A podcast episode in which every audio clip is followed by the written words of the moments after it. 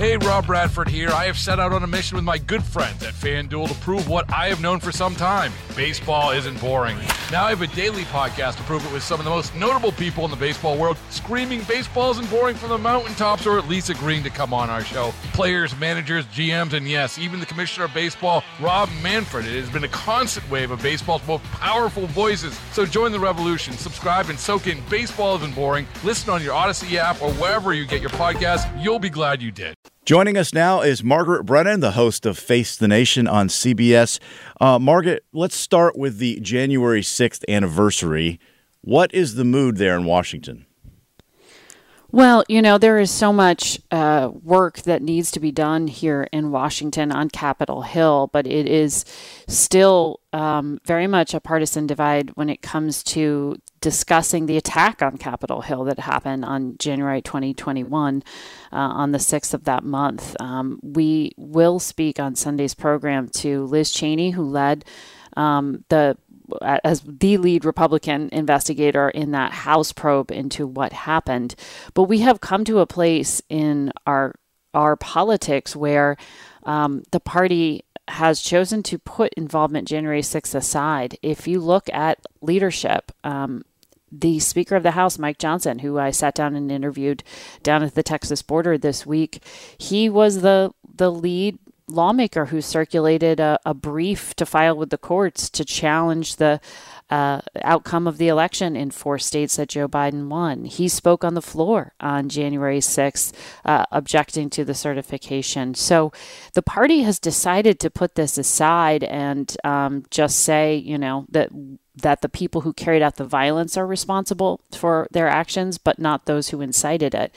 And that's where we are. And it's really kind of jarring um, in some ways uh, for those of us who reported on it that day because we. Um, we know that, that Donald Trump is continuing to be under federal investigation for his role in leading to the events of that day, and he is the front runner for the Republican nomination. Today, Joe Biden is going to try to embrace this as part of his campaign platform issue of you know he's sort of the the bulwark against the fall of democracy. He's going to Valley, Valley Forge as he's going to present it to the public today in a big campaign speech and say that democracy itself is on the line and point to January 6th as an example of that. Um, but this is a campaign speech. And when it comes to the real business on Capitol Hill, there's so much that needs to be done with both parties uh, really trying to work together. But this is just a completely different interpretation of, of recent history by both. Well, on the business that uh, faces Congress, I mean, one of the top issues right now is the border versus national security funding for Ukraine and Israel, et cetera. Mm-hmm. Where are we on that right now?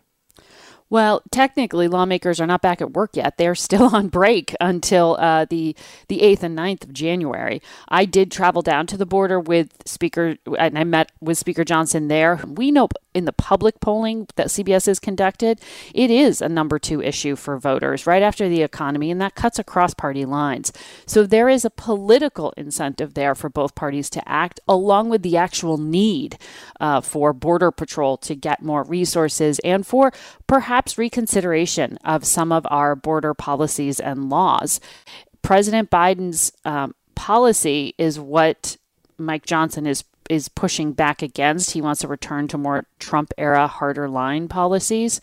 But it's Congress that writes the immigration laws, and it's Congress that controls the purse strings. And so that's why there's so much focus on what can happen in these negotiations that the Senate is conducting on a bipartisan basis with the White House. And then that open question of whether the Speaker would take it up and be able to get Republicans and Democrats on board with it in the House.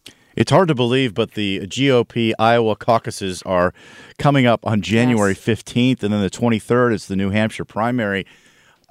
How much of a shift do we anticipate with these two events coming up in terms of the uh, candidacies? You know, there is nothing that is typical about this election cycle or uh, campaign, but um, if we go back to what is traditionally the case, you know, Iowa and New Hampshire are the first attempts that the Republican voters. And then in New Hampshire, it's a semi open primary, so others who are not registered Republicans can vote in it. It's the first test uh, within the party of who they think is viable to represent them. Uh, and right now in our polling, it is Donald Trump that leads in both, but it is an open question, for example, in New Hampshire, where independents and Democrats could register day of and vote as well, um, whether Nikki Haley could really prove to her party that she is a viable candidate as well.